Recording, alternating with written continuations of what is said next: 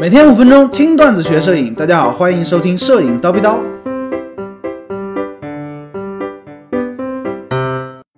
闪光灯与被摄者的距离应该如何计算？之前呢，很多同学留言啊，高老师也看到了，想要高老师叨逼叨一下闪光灯相关的内容。其实呢，之前一直我刻意的回避在叨逼叨里面讲闪光灯相关的知识啊，因为我觉得闪光灯的这套知识体系呢，它是相对独立的，需要大家去系统的学习。而每天五分钟给大家教一些点状的闪光灯的知识，其实没什么没什么大的用处，就当听段子而已，没有什么实际的意义。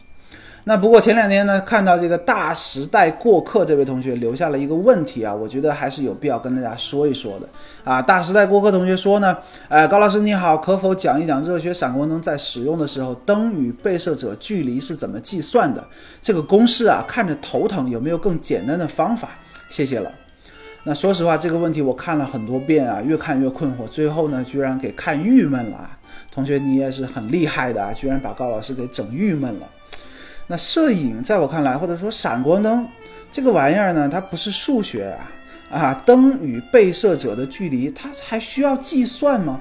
高老师这么多年玩闪光灯，还教大家玩闪光灯，我自认为啊，在闪光灯这个领域算得上是一个老法师了。但是我真的第一次听说啊，这个距离还需要计算，而且还有公式。哎妈呀，这个！真的是不可思议的事情啊！而且我特别好奇，大家之前都是跟谁在学摄影？为什么总学一些没有用的玩意儿呢？哈哈，下面呢，啊，高老师就按我自己的想法啊，或者说我按我对这个事情的理解，跟大家聊一聊闪光灯与被摄者距离的事情。距离远或者近有什么区别呢？有，大概是两点啊。第一个呢，就是光源，离光源越近。它就越亮嘛，对不对？不管是闪光灯还是其他的台灯啊，你房顶上的那个大灯泡，哎，对于任何光源都是一样的。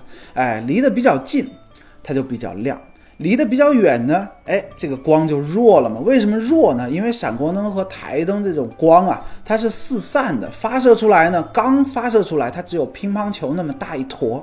哎，小嘛，哎，就特别聚光，就特别的亮啊。随着这个发射的距离慢慢变大呢，比如说，哎，发射出来了二十厘米，它就变成西瓜那么大一坨了。你看，同样的光亮，表面积大了，自然就分散了嘛。哎，单位面积里面，它自然就暗下去了。这的确是有一个公式的，什么什么平方之类之类的啊。通过这个公式呢，会告诉你在距离多少米的时候，光会变成多少分之一。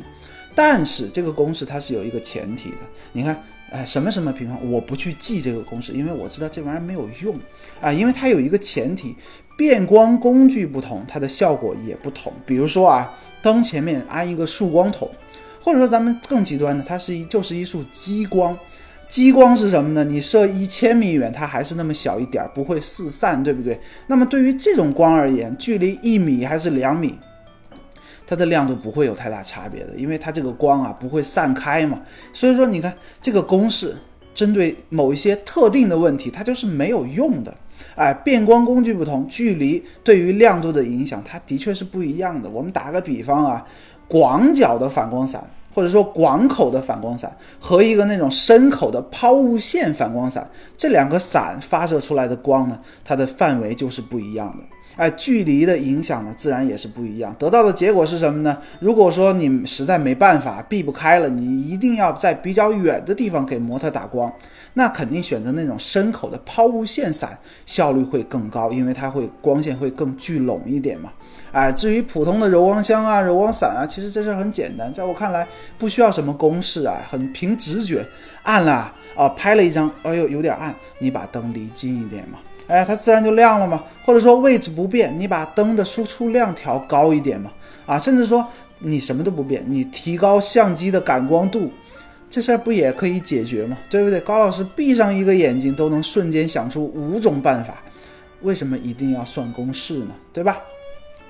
啊，可以听出来高师高老师有点激动啊。这位同学问问题很好，欢迎大家问问题点播。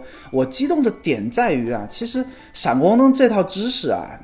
他为什么要被这种所谓的专家、之前所谓的老师啊搞得这么难呢？啊，坑了多少人哈？很多书很多课你去看啊，只讲案例，不讲原理，然后呢，让你死记硬背光的参数、光路图啊、布光图，或者说呢，讲一些没有任何意义的公式。其实呢，我在我看来是不负责任的。回想起来呢，我最开始学习闪光灯的时候，其实也是一头雾水啊！哎呀妈呀，这啥玩意儿？怎么这么高科技？呃，毫不夸张，自学了大概至少啊两两年吧，啊，终于才豁然开朗，有一个顿悟的过程。这位同学问的问题呢，其实我特别理解啊，在最开始大家学习闪光灯的时候，真的就是天书。如果说你真的对闪光灯有兴趣，也想真的认认真真好好的学一些真知识、有用的知识呢，不妨去关注一下高老师的腾讯课堂，马上要开设的闪光灯课啊，前几节课呢都是免费的，免费的，对不对？听听看嘛，欢迎大家来捧场啊，看看高老师讲的跟其他人讲的有没有什么不一样。那怎么报名呢？或者说怎么免费来听呢？啊，腾讯课堂搜索“蜂鸟”哎就可以了。今天高老师就先叨逼到这里了。想要系统的学习摄影知识呢，欢迎微信搜索“蜂鸟微课堂”，明早七点咱们不见不散。拜了个拜。